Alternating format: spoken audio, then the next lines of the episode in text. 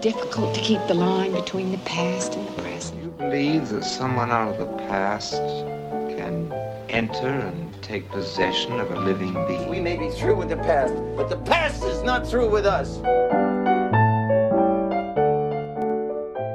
Welcome back to the Next Picture Show, a movie of the week podcast devoted to a classic film the way it shaped our thoughts on a recent release. I'm Scott Tobias here again with Genevieve Koski and Keith Phipps.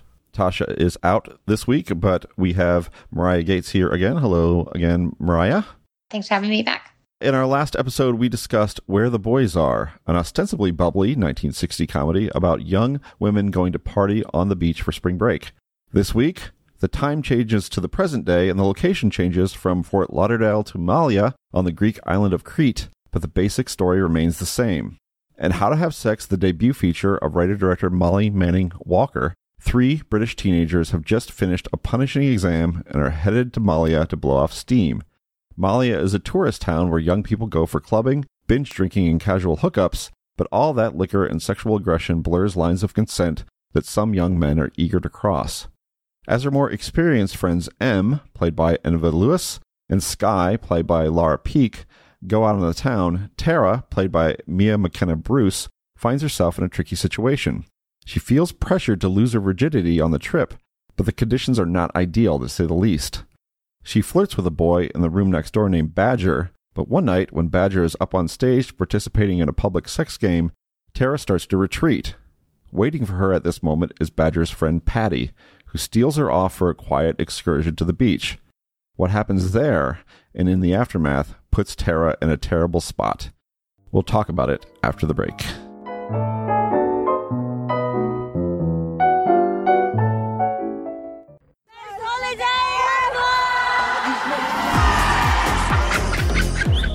What's your name?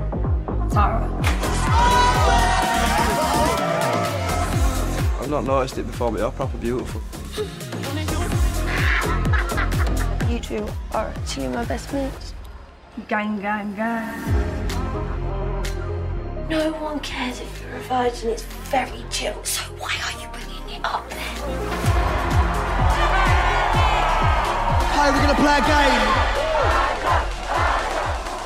Okay, game. First question we always ask with the new film is uh, we won't do the Koski thing for this one, but I do want to know what uh, everyone thought. Marya, what did you think of this film? Oh, I really loved it. I saw this at TIFF last fall, and I think it was my like second TIFF film. It was one of those like hard to top kind of movies. I love it for a couple of reasons. One, I love that they shot it from the perspective of Tara. So Mia is a short girl, like very short, and the camera actually is like at her level, which is rare. Usually movies try to make it seem like everybody's the same height. And it's, I've never felt so represented as a short girl, it, literally in my life. Um, then when I saw this movie and I was like, wait, the camera is like looking up at people. What? um, usually you only get that when like it's from children point of view of children or whatever because that's hmm. how I experience life. So i loved it from that level. But i also loved that it really taps into how it feels in that really weird place where you're just burgeoning sexually. Your maybe your friends are more experienced maybe they're not but everyone pretends they are and everyone pushes everybody in in ways that they shouldn't be. No one should be pushing anyone like that but like i feel like every teenager uh, modern teenager has been in a situation where they felt pushed like that. I know I certainly was with with my high school friends and it like took me back to some really uncomfortable feeling like things that I have not necessarily repressed but like gotten over. you know, 20 years later, I'm like, okay, you know what? When my friend did that thing to me, she was also only 17, like whatever. We're we're adults now. But it like put me back there psychologically and it was very uncomfortable but also kind of wonderful to know that other people were that miserable. I, if that makes any sense. like that we've all had that horrible feeling, or at least, you know, the, these, this filmmaker has.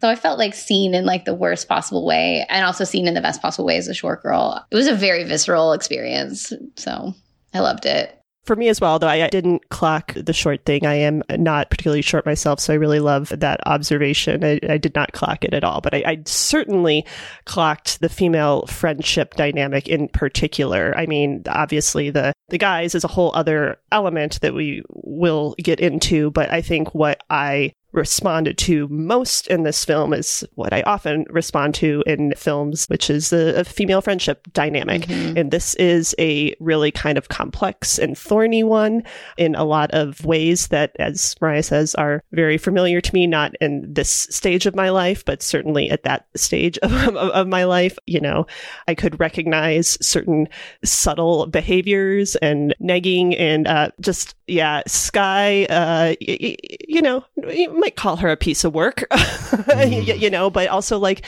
that's a stage in your life where like friendships transition, you know, mm-hmm. and like someone who you were very close to. And I love how this film like gives you a very visceral sense of the bond and the sort of like euphoria you can have with your friends at this stage in, in your life and the love. They're always telling each other they love each other. But then seeing that how that can like fall away in certain contexts and reveal something about your friends to you that you didn't see before it's just just really fascinating.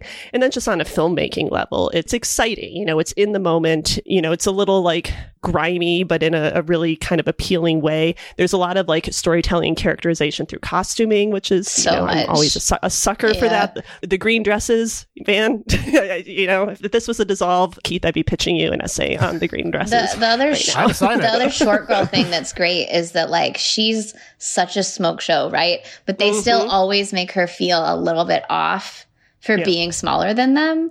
And like, yeah. I felt, I was like, I hate this, but also because it was so real. like, because, you know, I, I've always been five foot one, five foot two, kind of. Like I've always been the shortest. You're taller than you're taller than uh, uh um, um you taller than Bruce. her, but like so barely.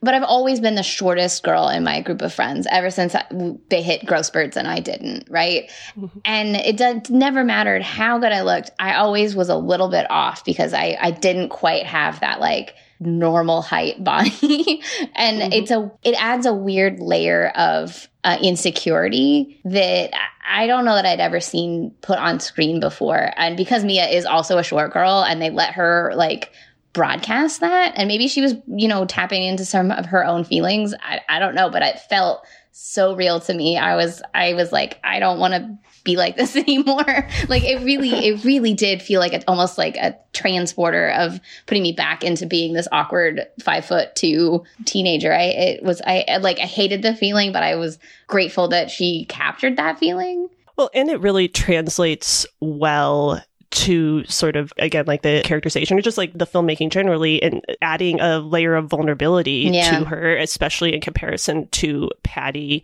and badger paddy especially it, it, it reminded me of priscilla in the the height differential mm-hmm. between them there and how it, like he was always just looming over her in a way that made her feel vulnerable and i think that same kind of effect is happening here keith and scott what did you think I really liked it for all the reasons that you cite. I mean, it is a really immersive. I don't even know to what degree you know they hired extras or they just kind it of was like it was like, extras yeah, I, yeah she said they had like 300 extras in wow. all, like from the town that would just come and get drunk honestly like for a, like yeah. for a debut film yeah. like that that's like impressive i guess like to, to undertake felt, that yeah yeah, it felt real. I mean, and that, I mean, it just felt like you, you were there in, in a way that like I didn't want to be there. This kind of places I would never, I would, I would certainly never go now. I never wanted to go when I was in college. It's like, what a nightmare. It oh brings my out God. my most misanthropic tendencies. Just like, uh, you know, okay, have, have fun. I'm going to go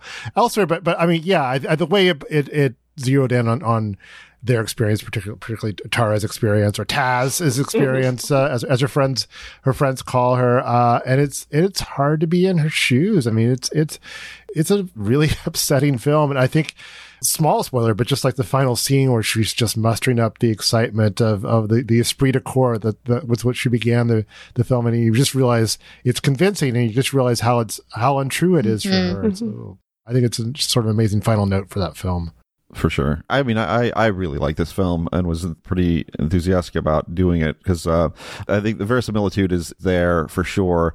I think you feel at every turn the film just feels right. It just feels right that certain exchanges happen the way they do, that pressures are being applied in a certain way, that you know a scene where the you know the scene on the beach with Paddy, which really gets into this in a, a pretty edgy territory with regard to consent can lead to to mm-hmm. an, an absolute casual, shocking kind of violation later in the film. All of that felt completely on point, and it ties into the other thing I really like about the film, which is that I feel like Tara's experience is common. That it is not a story that it feels like uh, one of a, one of many stories of her of of its kind in an atmosphere like that. Mm-hmm. Um, and, and the fact that she has to kind of swallow all of it at the end and move on to whatever she's going to move on to, carrying this with her, that felt to me both very sad and also very common.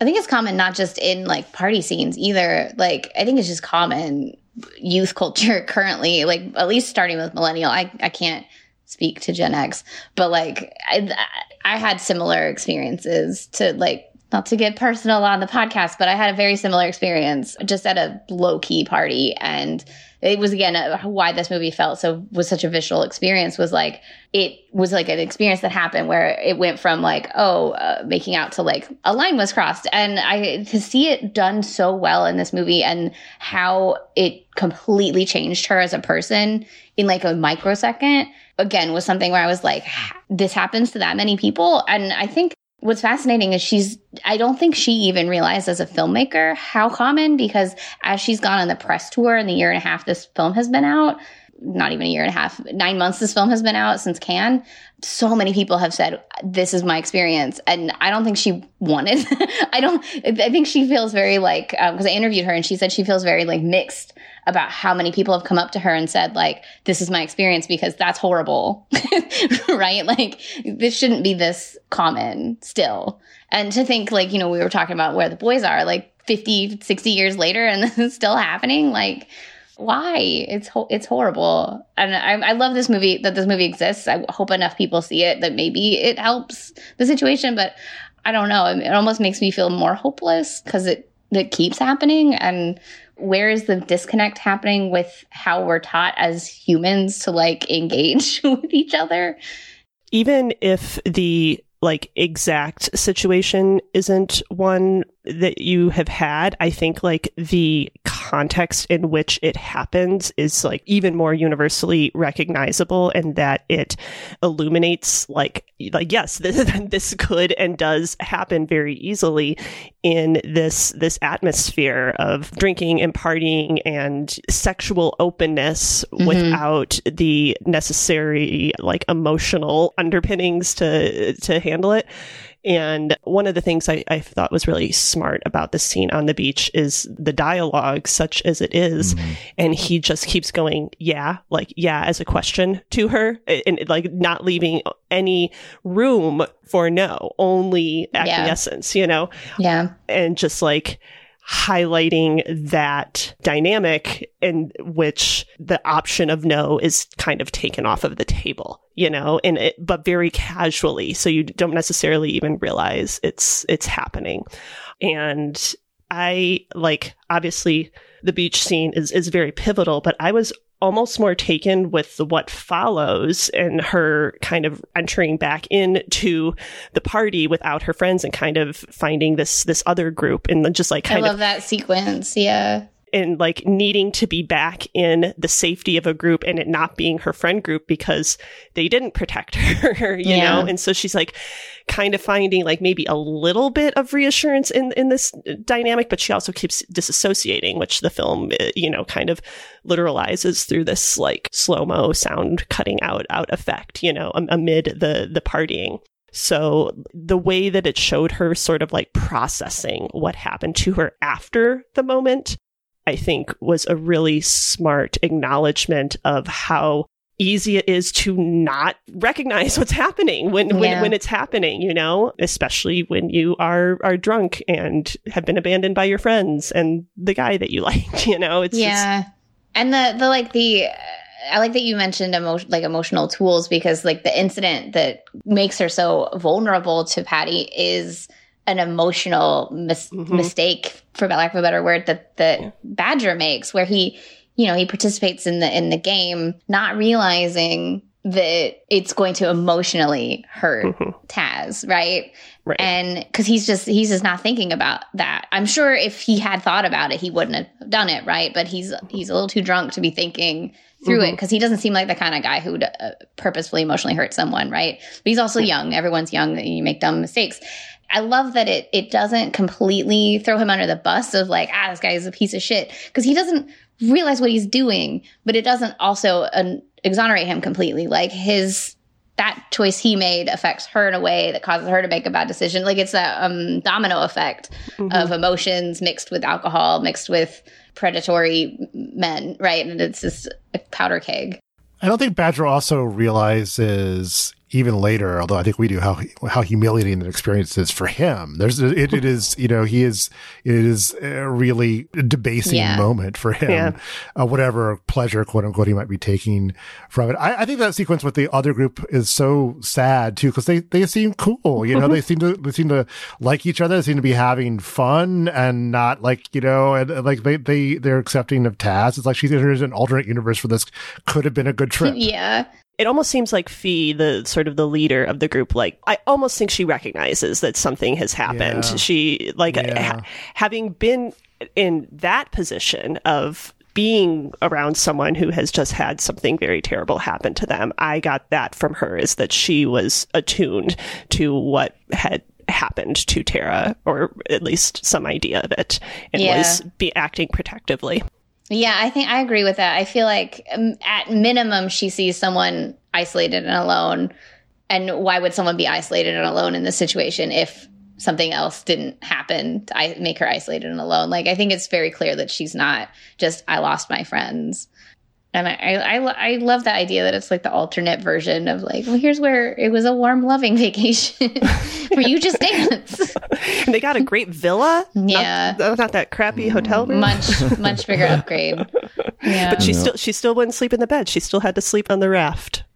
yeah. Well, and then you have to walk walk through uh, the town, which is just like, what a shot Post apocalyptic. like, yeah. yeah. oh, that's oh such a God. good shot.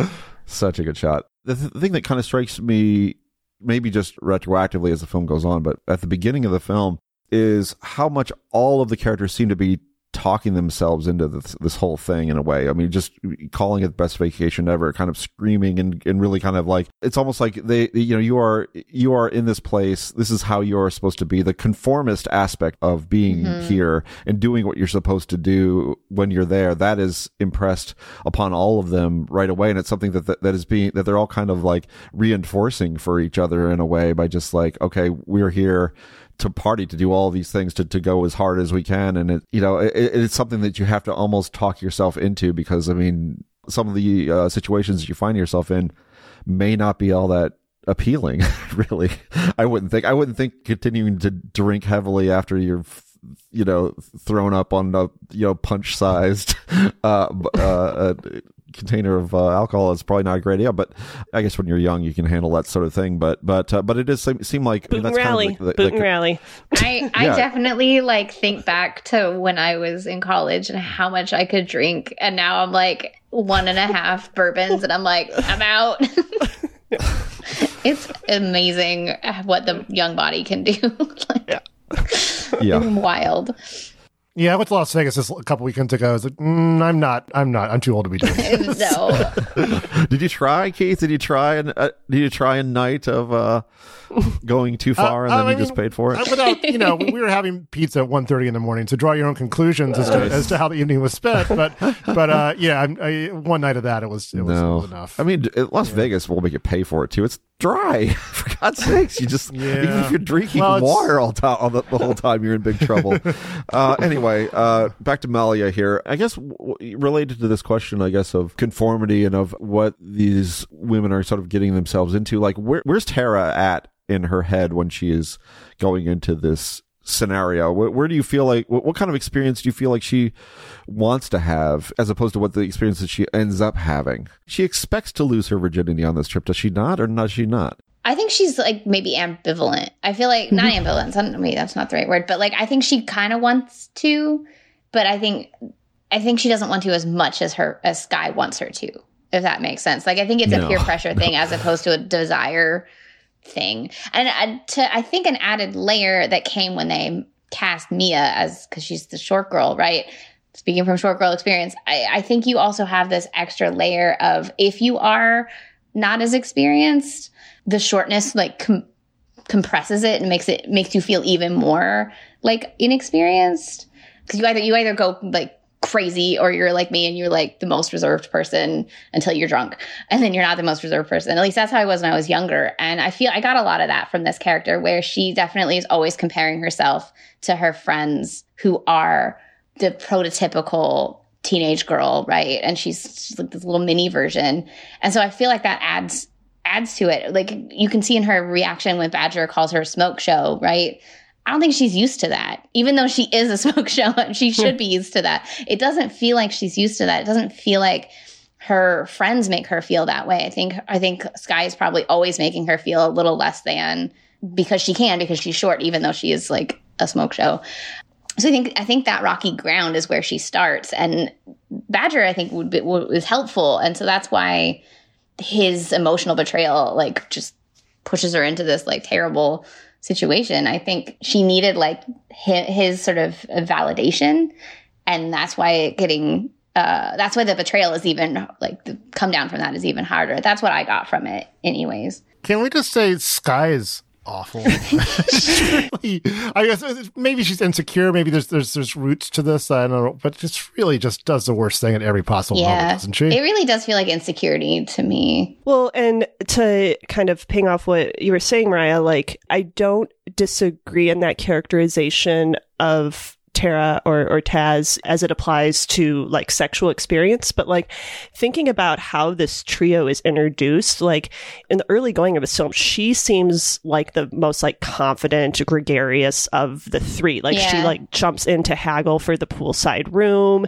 She's singing karaoke just happily. Like like she it seems like when it's just the three of them dynamic that first night out, she is sort of like the shining star, you know. But then as soon as the boys enter the equation and the question of or mm-hmm. the the fact of her virginity enters it, it just kind of gets all messed up because that is the area where where she is quote unquote lacking. Although do we have confirmation that Em is not a virgin here at the beginning?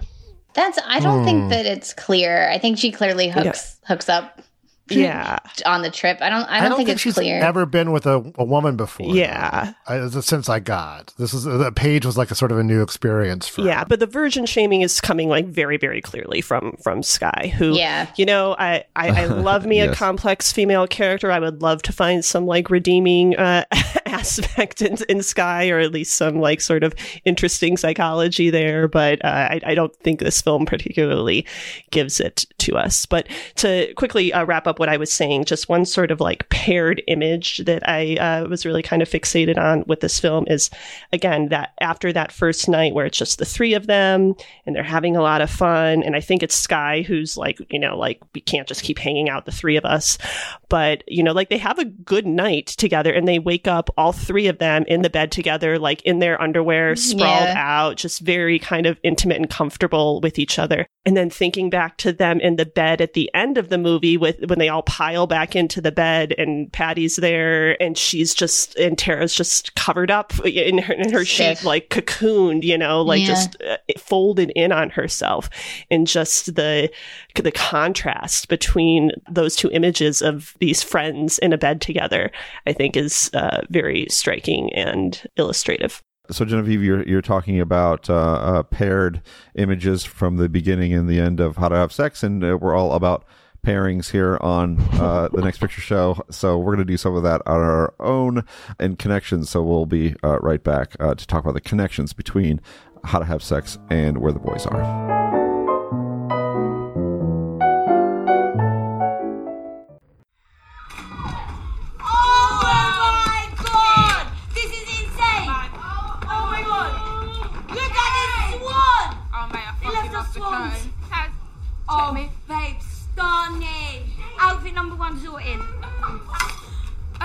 Sky, what are you doing? What are you doing? Deep fried fag. You're no, nutter. Like real have one. Thank They're you. already dry. Now it's time for connections when we bring these two films together and talk about all the things they have in common. So many things. This was this was an incredible pairing, in my opinion, uh, to see Whose these idea two. was this? Well, I It mean, was somebody. It was not my idea. To, w- w- that was was where the boys are yours, uh, uh, Genevieve, or was it Keith's? It was mine, but I hadn't seen where the boys are, Oh, so okay. I I, just thought it was Scott's. Well, all credit to Genevieve. then. Yeah. And then I was like read about it, and I was like, we have to do this. when I decided and seen, we absolutely have to do this. So let's rip, rip the proverbial band-aid off here. there is a kind of a remarkable echo in the, these movies involving scenes with uh, Melanie and Tara. There's a scene in where the boys are where Melanie has been out at the beach. A beach built for two is the line that she uses with uh, one of the uh, gentlemen who she identifies as a Yaley uh, incorrectly. And then, uh, and clearly they have had some stuff has happened on the beach. And then with Tara in How to Have Sex, she uh, loses her virginity in a very disturbing fashion with Paddy on the beach. So, uh, Genevieve, what, uh, where do you see these two events or the, uh, just the events of sexual assault in these two films kind of, Yeah. Coming together? there's actually they each kind of have two there's sort of like a preliminary assault Mhm. and then a more overt second one in how to have sex both are at the hands of paddy and in where the boys are we also kind of have these paired incidents the first one of which is very vague when she's coming back from her date on the, the beach uh, for two and you know says "Y- you won't tell anyone. And it's we don't know that that was uh, necessarily assaulted or her, she didn't give her consent. But you know clearly there was she was uncomfortable with what happened you know didn't didn't want anyone to know.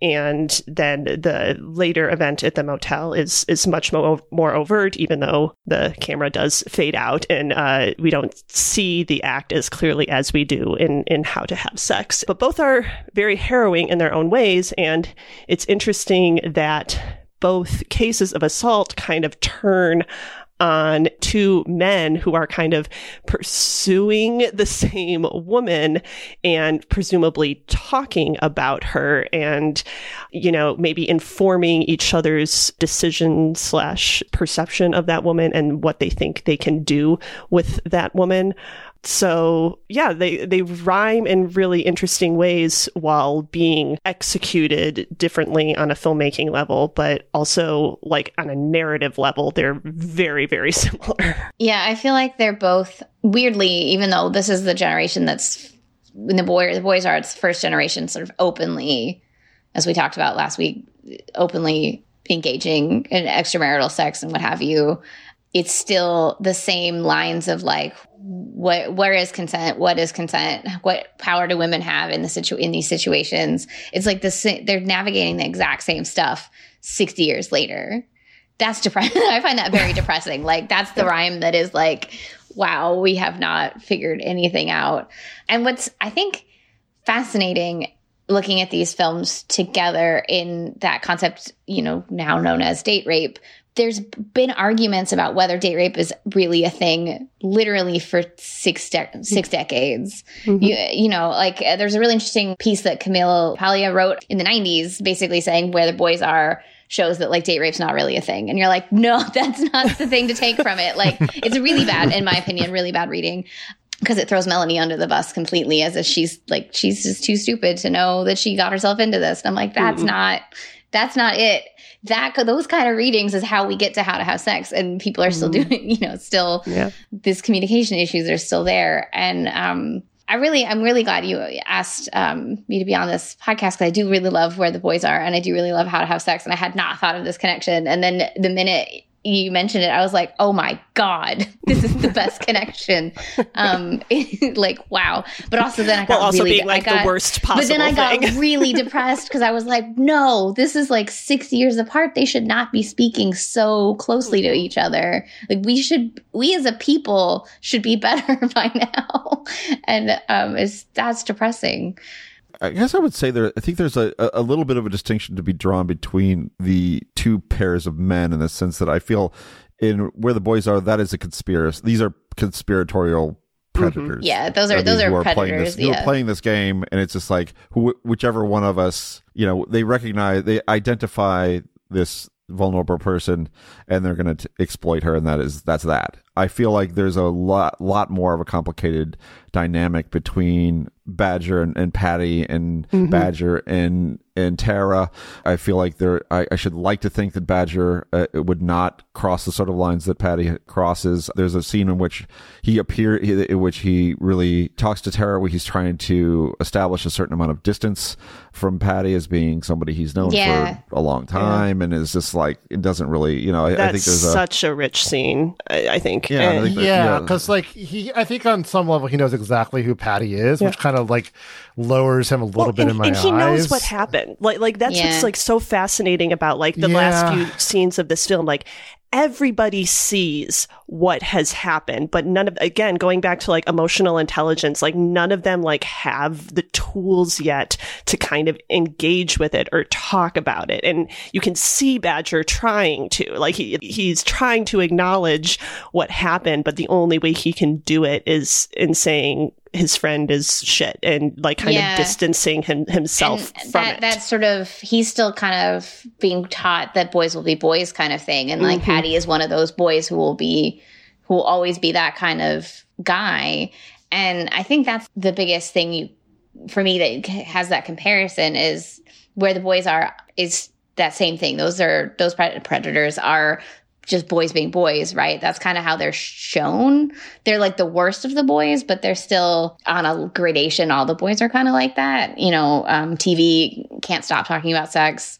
But on on and how and how to have sex, it's clear from the beginning. Paddy is the one marked to cross lines, which is I I mentioned last week in Palm Springs weekend. There is a guy kind of like Paddy who, from the get, you're like that guy is gonna cross a line, and when it happens, you're like, damn it, I knew this was gonna happen. And so it's interesting to see that happen. Just a couple of like it making it more the film the filmmaking making it more clear who the sketchy guy is just a few years after where the boys are and then by the time you get to how to have sex it's like very clear who who is respectful ish and who is like never going to be respectful and and how that culture in- is enabled because the guy's like well it's just that's just paddy and you're like no tell him to stop doing that Well, and I, I love how How to Have Sex like introduces Badger like with his stupid neck tattoo and like like, like oh So he, bad. he's he's the shit one like like right right out you know like he's just the like you assume that he Yeah. is the the the bad one and so that's a, a fun little in, inversion. Like just a shot of him, he's just sitting on this on the you know with the, that dumb tattoo and him's like, "Oi, smoke show." Yeah. across, across the uh, across the way. It's just rad. yeah This guy. and and it's just it's so funny watching that like kind of fall away over the course of the film and you know seeing what what an act it is or how it's posturing on on his part you know Mhm. badger's a really interesting character and while not you know absolving him of the poor choices he makes i think uh, of any of the men in both of these films probably the least shitty i think I, will, I will give him that uh, distinction I think he's the most reflective. Yeah. I, think he, I think he makes some. I have, I some have the most mistakes, hope for but- him. Mm-hmm. You know Yeah. that, that he- that he can change and get better after this experience. what about is it not? Uh, does he play uh, an upright bass? Can he play? Can he, uh, can he Uh, uh, but- handle himself?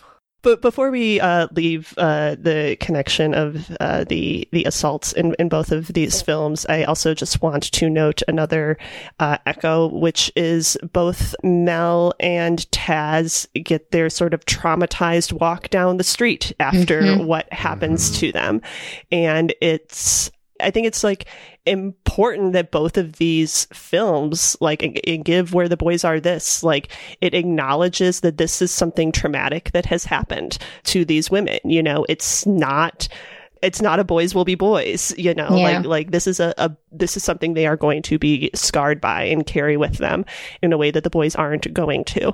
And where the boys are you know kind of adds I, I guess, injury to insult in this case by actually hitting Mel with a car, you know, but I don't think that, I, I think that they are both sort of equally damaged in that moment. Uh, and the films reflect that. I mean, she, Uh, I mean, uh, I mean, I mean, Melanie wakes up in the hospital and is like Yeah. disappointed that she's not dead. I mean, like Yeah. it doesn't Yeah. get any. You can't get any darker than that. I mean, that is uh, Mm-hmm. a, kind of an astonishing moment. Um, h- she how- believes she's ruined, you know? That- yeah, that's- she's Yeah, not just- gonna go to school anymore or nothing. Yeah, and I, I think what's what's interesting too is like I don't know that the movie means that to be as cathartic as it kind of feels like. I think it means to judge her. I think it means to show that she didn't see the signs and now she's been punished and she's not going to have her freedoms. You know, she's not going to finish college. She's going to go back and just be like this disgraced person. And I think it's it is a little purposefully punishable, but even wa- but watching it now somehow a little bit of the undercurrent of like actually this is the character doesn't feel punished it just feels real um somehow accidentally becomes almost transgressive i don't think it was meant to be but it it feels it like it transcends the the punishment it tried to give that character i think and i think I that a lot of that is yvette Mimieux. i think she's just brings so much emotion to that that um scene in the in the hospital room That's so interesting because I, I, I, I, there, there are so many times when I was watching Where the Boys Are, I was like, is this a conservative film? Is this kind of a warning about what you know, kids if they're out of control, what's going to happen to them? It is kind of that, but then as you say, it is the emotion. You know, you feel connected to the, the experiences these women are having to these characters, and then it co- it does it becomes something else that perhaps the filmmakers did who- Didn't who, intend, yeah. didn't intend. Yeah, Um, it's tough with both of these because, like, I think this is a superior film to both, but How to Have Sex does kind of skirt it, that sort of 13 kids cautionary, you know, wake up call to the world. This is what the kids are doing kind of territory. Oh, 13 would have been a over. fascinating pairing here. I'm glad we didn't do it, but uh, Yeah. that, Yeah. that didn't occur this to is so much better than those movies. Yeah. I gotta say. No, I, I agree, but like you know, you can see it kind of tilting in that direction if in if if something had gone wrong. Mm-hmm. I guess one more thought about the about these assaults because the, because they are in these kind of paired scenes where you have the scene at the beach and then you have a follow up that, that is that is much more overt. It seems like there's just it, there's a similar dynamic in terms of of men who kind of in the first sense may ask for the, the a, door to be open and then and then assume it is open in the second and just you know and there's a follow up of just like you know like Paddy has gotten to this point where it's just like okay this is we had this thing at the beach I can now do this and when he wants to because Yeah. there Right. there's that those there's several scenes of him just ignoring her you know and no follow-up until he decides that it's time to follow up Yeah, and the and the thing about uh, Melanie is like I think you know with, with after the scene of the beach, I think what she really needs, what she what absolutely has to happen for her is for there to be some sort of romantic follow up, for her to be, be able to knock on their the door, and for them to continue having this relationship. Mm-hmm. And so when that doesn't materialize, and when the next thing that hap- that really happens is you know Dill knocking on her door, that's you know obviously takes takes the film to to where it takes it. But I think I think in order for what happened to her to make sense to the way she's thinking, she has to have that moment where she can knock on knock on the door and have someone someone answer that she who is friendly to her and is going to continue this relationship because other otherwise you know that, that she does not get that puts her in a spot in a spot to where when she does kind of open the door and Dill is the guy who walks through. It's just like it's just the lowest, it's the saddest moment in the whole film. Yeah. The scene in the car too, where she's like, "Has anyone ever felt this way?" and he's just like, "Uh," and she's just so in her own delusion by then. It's really sad, and I, love the way she plays it because she's. It feels real. You really feel you. You understand why she's reacting that way, why she's pushing herself into this naive, naive romantic fantasy, even though the guy is clearly not responding. It's really tragic. And the tension, though, of like that, her tragedy with all the hijinks with TV, I always find fascinating. Like, how did they think to have those two layers together? I don't know. I don't know. Like the editor looking at this, like, okay, how do we make sure like Melanie's through line is good while we puncture it with these like gropey things with TV? I don't. I don't know how they edited this movie. It's fascinating. Oh, TV. Uh, imagine, imagine. I want to. I want to build my life with this man. Uh, she wants to be a baby maker with him. Like, I don't know. Those babies are just, Just going like to come really, out wearing literally. a series of increasingly wacky hats. Yeah. and probably all be for her, it's basketball like- players. She doesn't have to choose literally the first guy she comes across. Either. it's like Well, he's, He's tall, tall. He He- doesn't mind Yeah. her being Yeah. tall. At the- his, his feet are bigger than hers. At the at the towering height of uh, five foot ten and a half, which uh, I guess Marya, you felt a kinship with Tara. I am just over five nine, so There you go. not that not that far off uh, from from Tuggle there. So that uh, Yeah. that I mean, moment they, of they kept look at how tall I am, I'm a monster. they kept uh, pairing pairing Paula Prentiss with Jim Hutton because they were the two tallest contract players at MGM. So like they were both like so, same thing oh. happened at Warner Brothers with Anthony Perkins and Jane Fonda because it's like well they're tall let's make tall movies for them and I'm like why can't they just be people like the studio system is so weird like, so weird. Paula Prentiss. So I was kind of curious about the spring break rituals on display here, and what, what kind of what kind of uh, experiences people, young people, uh, seek out when they're in uh, Fort Lauderdale in, in 1960, and they're in uh, uh, Malia in the uh, 2020s. And the Malia piece reminded me, you know, of, of watching MTV. uh, back at you know um, MTV Spring Break back in the back in the day because I, I never really went on any of those kinds of uh, trips when I was in, in college. I was not that kind of college person, but just this idea that there's this sort of apparatus in place to bring young people not really of the drinking age to a state of boozy sexual frenzy is just I mean it's an incredible thing to watch. Uh, but then on the other side, I mean you do have even in Fort Lauderdale, you have fake IDs, uh, very Yeah. bad fake IDs that are being glossed over. You know, a club that doesn't seem to be that's crowded with with with young people uh, who are.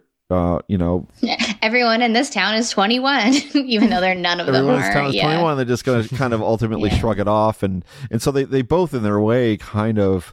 Um, Don't forget uh, overcrowded hotel or motel Yeah. rooms. So It's just also- Oh, totally, yeah, uh, yeah. I mean, that that was that was amazing. I, I like how they find ways in how the boys are to make it clear that, to your point, it is alcohol fueled like sexual frenzy because the Melanie built her whole romantic fantasy after this couple she heard that got mm. married after meeting there. But the other girls are like, yeah, they got married nine months after. And like, she just goes right over her head. And the other mm-hmm. girls are like, not happening to me. And it's, it's fascinating that like, clearly for certain certain girls it is even in 60 years ago it was like sex was the thing not just finding a husband and then here it's finding a husband is like no one's it's not anyone's plan it is just just full pleasure and it, that's a fascinating i think Mhm. way where the one thing that has changed is like no one here is like i want to find a life partner whereas in where the boys are it's kind of everyone's like well maybe we can find a life partner at 18 at this like boozy resort I wonder also. So this came out in December 1960. I, I had to look this up, but the the, the pill was introduced in May 1960. Mhm. So you know that would but it wouldn't be overlap with the available to single women for like another decade and a half Yeah. or something. It was Yeah. only for married couples for Yeah, um, yeah. I just, I just, well, okay. I just wonder how that would change the, the way of thinking. Yeah. Uh, but I, I will say I watched the first 15 minutes of Where the Boys Are 84, the quasi remake from from the year 1984, uh, which um, uh, it's really bad, but it opens with an actual like sort of like uh, no nudity under the sheets sex scene. So you know, these are already sexually active characters who are talking about taking their diaphragm to, to Fort Lauderdale. so I guess you know if, if it weren't so horrible, it would make a uh, maybe maybe it picks up after the first fifteen minutes, but uh, uh, it would make an interesting comparison just in terms of shifting mores to look at those two films together too.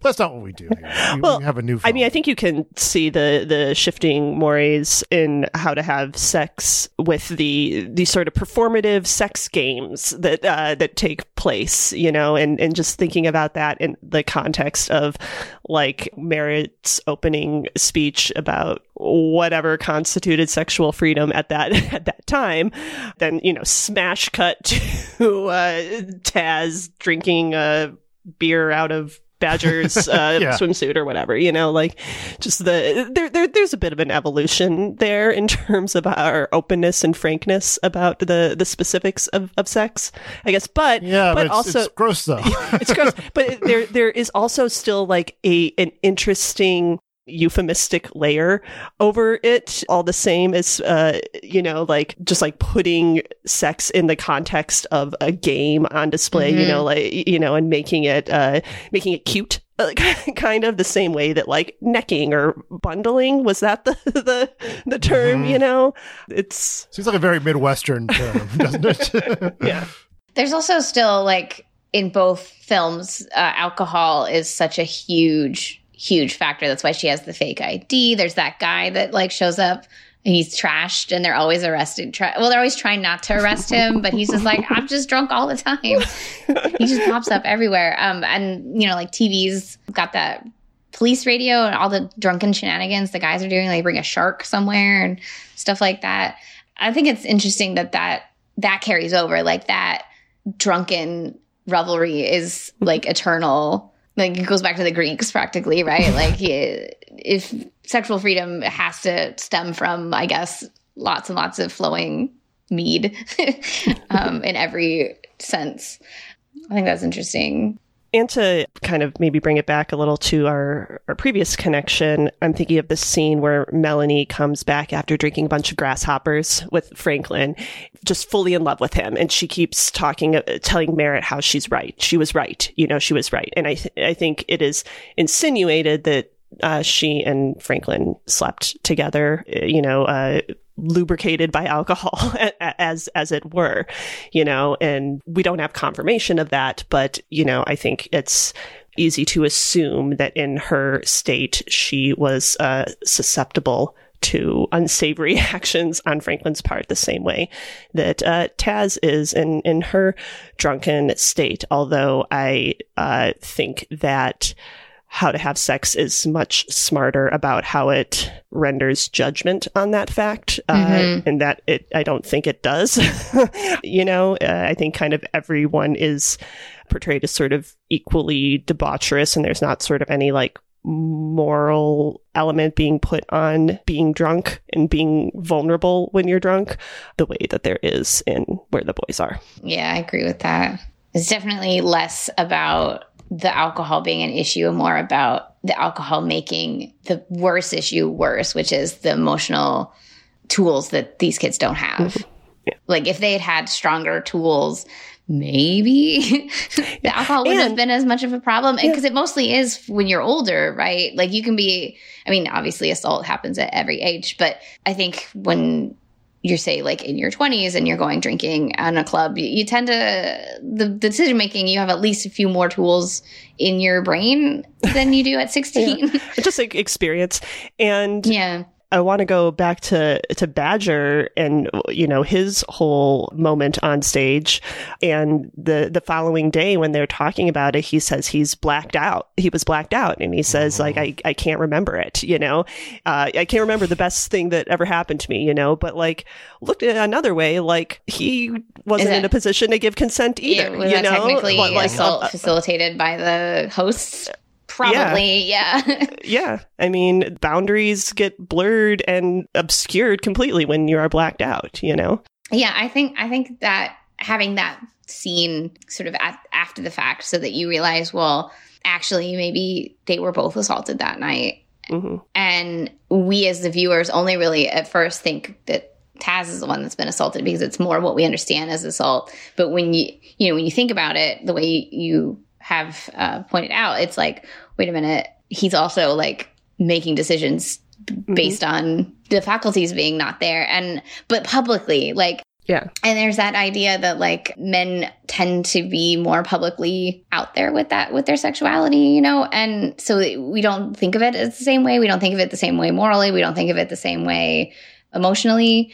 And I think it's a really smart scene to have pairing of those two scenes to really show or make audiences think about the various ways that those lines are crossed, even for men in situations that seem like they should be a porn situ- situation, right? Like that's a porn fantasy for a lot of people, and yet it's actually probably assault Yeah. because it's terrible.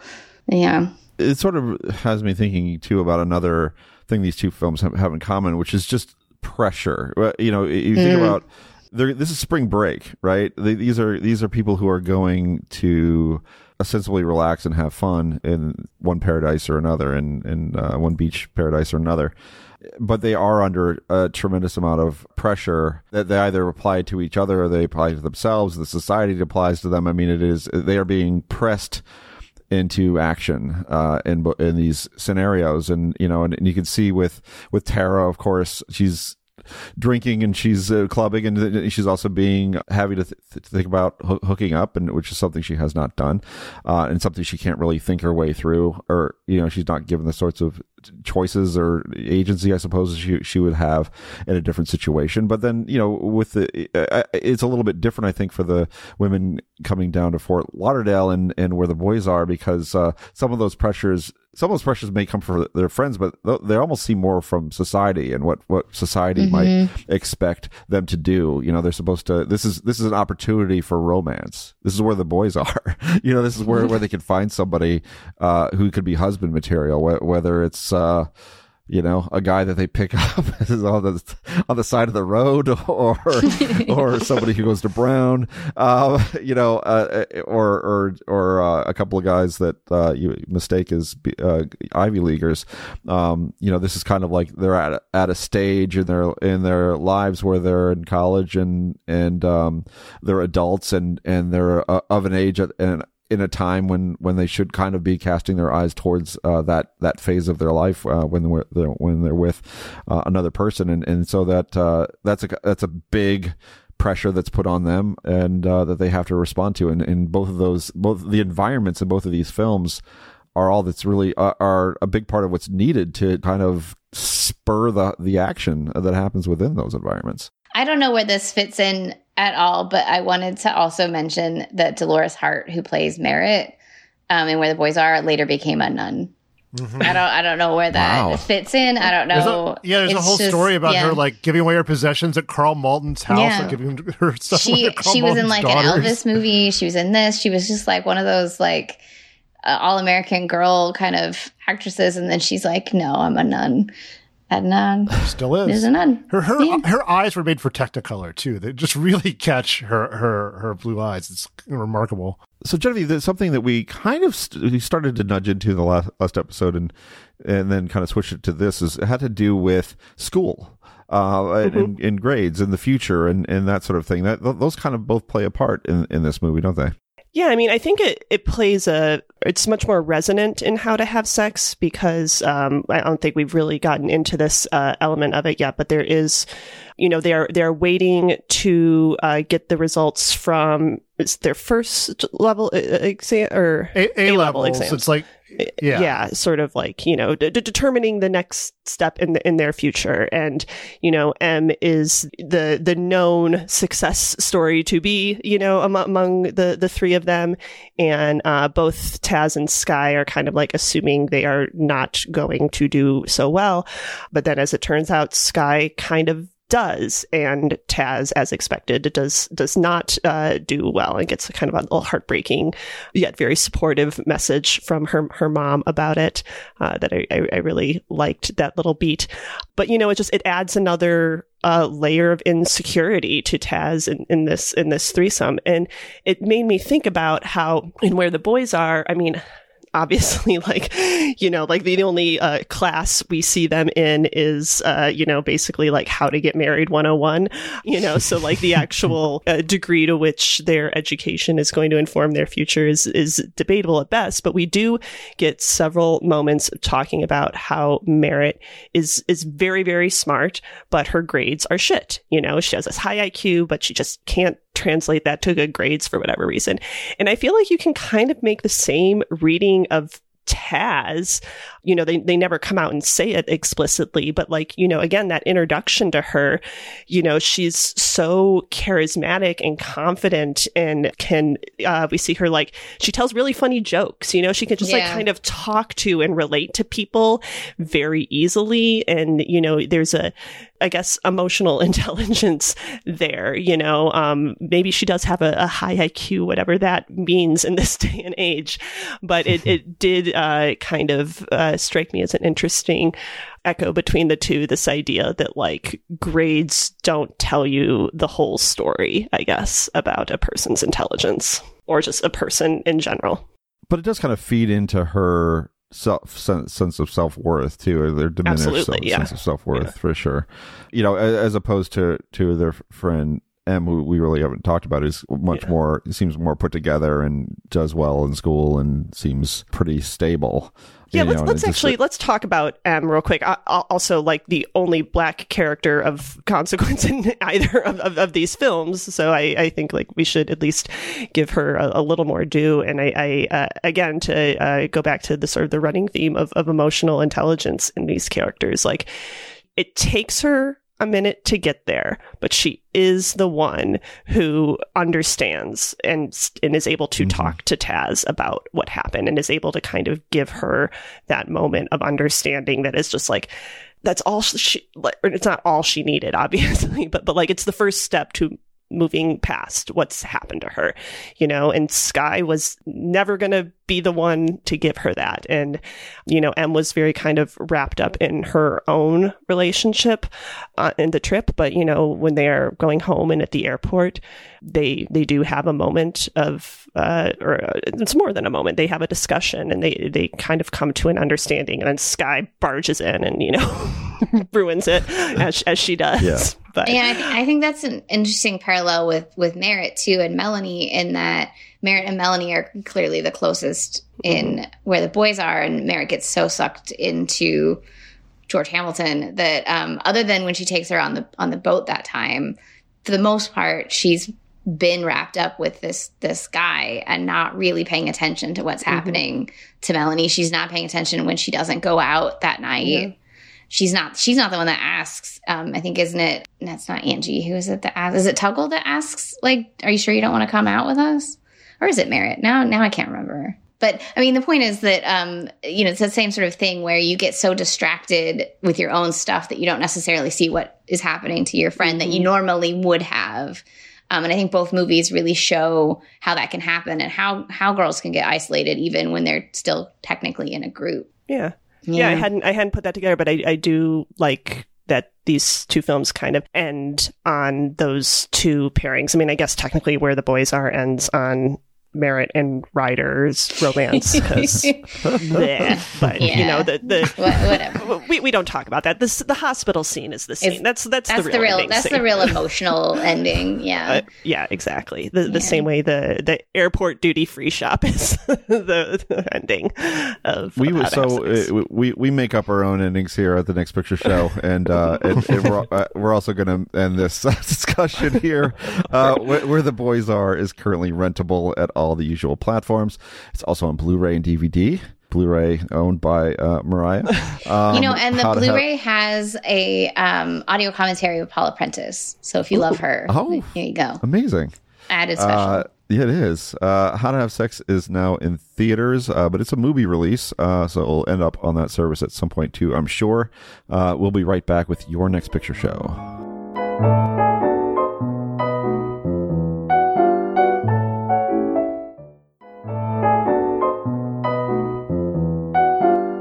Finally, it's time to recommend a film or a film related item that complements this set of episodes. Uh, we call it Your Next Picture Show in the hopes it'll put some interesting choices on your radar.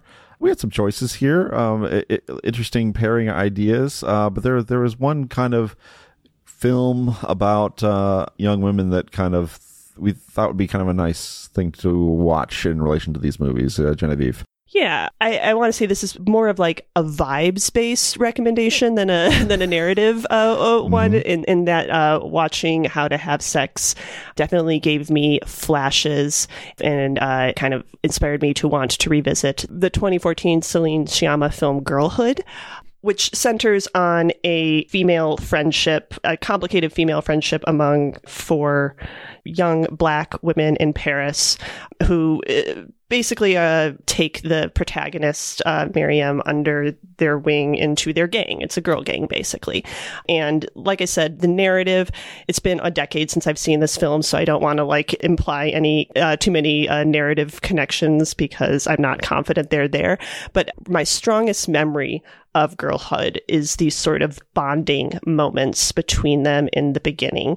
And sort of the standout scene then and the standout scene now is them partying together and lip syncing to Rihanna's Diamonds. I still rewatch that scene like probably once a year or so, just like kind of in a vacuum.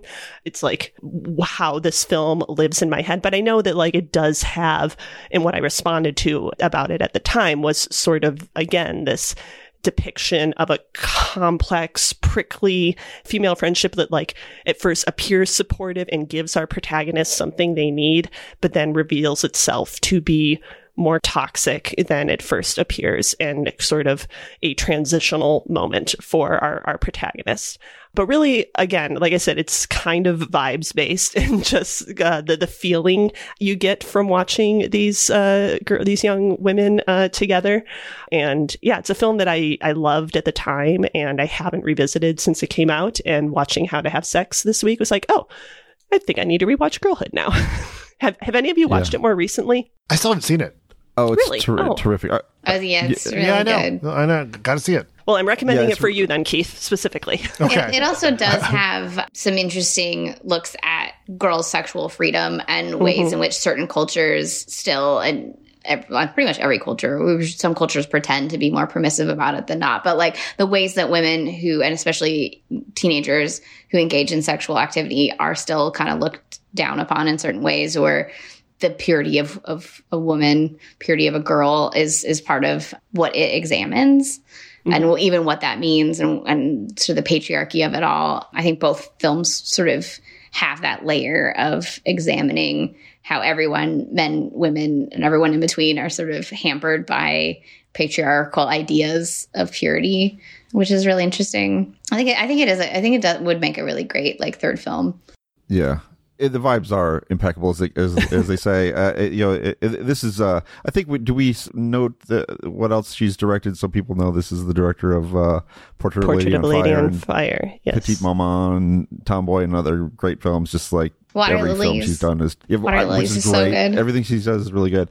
Yeah, I mean, the, the di- diamond scene is certainly the like the the big moment that that sort of stands out. But I mean, she's the type of filmmaker where where she's going to give you all kinds of interesting small small moments and and also just kind of a portrait of you know a particular you know of social class is such an important part of this. This, this takes place in uh, I can't, I'm not even is it Banlieue the, the like those uh Paris sort of low income the projects outside of Paris right? And that's sort of charged in its own way. This is somebody this is a lead character who has a, a life that's full of hardship and brutality who's kind of who kind of finds her way in this sort of girl gang and Sciamma is somebody who can kind of connect so well to the liberation of that uh, but also kind of the danger of it as well uh, terrific movie and uh, certainly a good pairing with these uh, also very interesting movies I was going to say the the the French the French title too, which I like much better, is Bande de Filles, which means group of girls because it's about the group. Mm-hmm. And I think they changed it or they gave it this title in America. If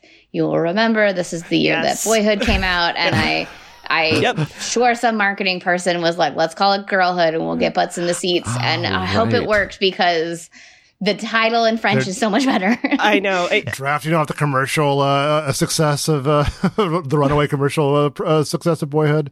I'm glad you you brought that up, and also that you pronounced it because I am terrible at French I, pronunciation. I, my my undergrad degree is in French, so if I ever say a French word wrong, like I have to give my degree back. So. Oh, bless you, bless you for, for absolving me of having to, to Yeah. do that. But but uh, yeah, I just need to uh, point out that like when I was like trying to like refresh my memory quickly on the film earlier today, I, I like you know pulled up a, a few. Uh, reviews from the time including the one uh, from from the dissolve uh, which mike d'angelo wrote um, and literally every single thing i read about it that was written at the time brought up boyhood like it was just like the context in which this film was received in, in the us um, so mission is- accomplished yeah really, really, really dumb. Like So it's definitely one of those. Like I'm glad that the movie has such a filmmaker who's never going to be not talked about so that it can get outside of that context. People can just watch it on its own as it should be. All the more reason sure. to watch it now. For our listeners, if you want to check it out, uh, it looks like it is currently streaming on both Hoopla and Kanopy, um, as well as uh, Your library cards. Yeah, get that We love library card. And then it's also rentable on the usual streaming services as well. So uh, check out Girlhood. Or its its proper name. Bande de Filles. yeah, that. Well, that's it for this edition of the Next Picture Show, but we'll be back next week with another set of episodes. Genevieve, do you want to tell us about our next episodes? Lesbian road trip comedy Drive Away Dolls is Ethan Coen's first narrative feature as director since he and brother Joel took an indefinite hiatus from their longtime partnership to pursue individual projects. But the film, starring Geraldine Viswanathan and Margaret Qualley, is still a family affair in its way, co-written by Ethan's wife Tricia Cook, who worked as an editor on several of the brothers' films. Although not the one we're pairing with Drive Away Dolls. That would be 1987's Raising Arizona, another comedic crime caper centered on an odd couple pairing, played by Nicolas Cage and Holly Hunter, who, while much more heteronormative in their desires than Drive Away Dolls' central duo, are similarly ill-equipped to deal with the precious cargo that winds up in their possession. For now, we welcome your feedback on where the boys are, how to have sex, and anything else film related you'd like to talk about. Email us at comments at nextpictureshow.net or leave us a voicemail at 773 234 9730. Before we close out this week's episode, where can we find everyone these days? Uh, Marya? I am old films flicker pretty much everywhere um, Twitter slash X, Instagram, Letterboxd, um, and then my Substack, which you mentioned at the at some point. I don't know when you mentioned it, but I have a Substack called uh, "Cool People Have Feelings Too." It's oldfilmsflicker.substack.com. That is from um, an 80s movie that I love, also about a bunch of girls, modern girls. Um, that's where the line comes from because one of the characters is a comp says she was a comp lit major, and then there's that line, and I just love that movie. Um, bad decisions are made in that movie too. Actually, would be a great pairing uh, with where the boys are, but um, and how to have sex. But uh, what was I saying? Uh, that's my Substack. It is mostly films directed by women, um, but I also write about silent films. So I have two niches that no one really cares about. But I'm very passionate, and I am very. I uh, have my uh, directed by women guide every Friday, and then the silent film stuff comes when I actually have time to work on it, which is less and less. So it's more like every couple of months you get some silent film related stuff. Keith, what about you? Well, I think you failed to mention that you also interviewed uh, How to Have Sex director uh, Molly Manning Walker Yes. at, at uh, Substack. So that's another reason to check it out. Uh, I, I'm a freelance writer. You can find my writing at places like The Ringer, TV Guide, Vulture, and a place called The Reveal. It's thereveal.substack.com, which I co-write with our co-host Scott Tobias. Uh, we just had our annual um, readers poll, which Scott was entirely responsible for, but you can, it's got the results of, of what are films, you know, what films our readers liked. I was just nattering on about Invasion of the Body Snatchers or something, but you know, there's, there's always, there's something for everyone there, especially if you like Nattering on about the and body snatchers the Body films that, that other people, that no one talks about. Yes, the one, the ones that no one likes, or few people like. Uh-huh. Uh, and, and I'm on the socials at kphipps3000, Blue Sky, mm, sometimes on Instagram. I'm, a, on a, social network called Vero, which is mostly just photographs and stuff, which I like. But uh, it's all kphipps3000 er- wherever you look. Genevieve, how about you? Uh, well, I am also Genevieve Koski everywhere you look, but uh, you won't see much because I don't post much, uh, if, if at all. And nor do I have a, a Substack. I'm just failing left and right here. But I am uh, still the. Yeah, you're, you're gainfully employed. I am gainfully employed as, don't as, need the, as the as the TV editor at Vulture. Uh, Scott, how about you?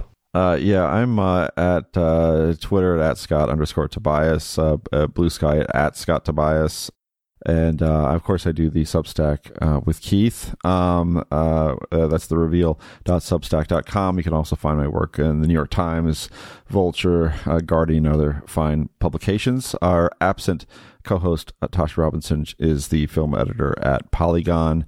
Uh, she is at Tasha Robinson at uh, the various socials. You can stay updated on the Next Picture Show at nextpictureshow.net, on Twitter at nextpicturepod, and on Blue Sky at the Next Picture Show. Get bonus content and open discussion at patreon.com slash nextpictureshow. And as always, we appreciate your ratings and reviews on Apple Podcasts or Spotify or wherever you listen to the show.